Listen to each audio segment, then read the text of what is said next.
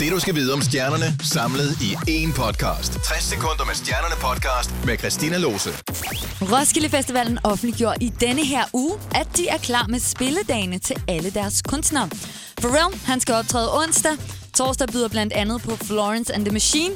Fredagsfesten den leveres af Kendrick Lamar og Disclosure, mens Nicki Minaj og Paul McCartney spiller lørdag på festivalens sidste musikdag. Jason Derulo, han er kommet stærkt igen med sangen Want to Want Me, og nu er der snart flere godter på vej for den 25-årige sanger.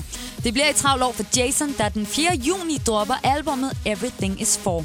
Allerede nu giver han fans en lille forsmag med et helt nyt track, der har fået titlen Get Ugly. Baby, I'ma tell you some only 'cause I love you. People all around the world, sexy motherfuckers. Get ugly. Det er ikke længe siden, at Zayn han valgte at forlade One Direction med den grund, at han trængte til at være en normal 22-årig uden et liv i rampelyset. Resten af bandet de var forstående omkring Zayns beslutning, men den følelse var muligvis ikke ved.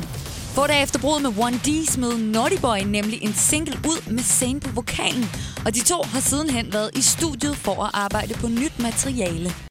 Beyoncé, Kelly og Michelle gav fornyet håb til alle verdens Destiny's Child-fans, da de sidste uge gav en surprise-optræden til en amerikansk prisoverrækkelse. Hvis man skal tro rygterne, så fejrer de 10 år for deres opløsning med en tur og et nyt album, muligvis også under et helt nyt navn.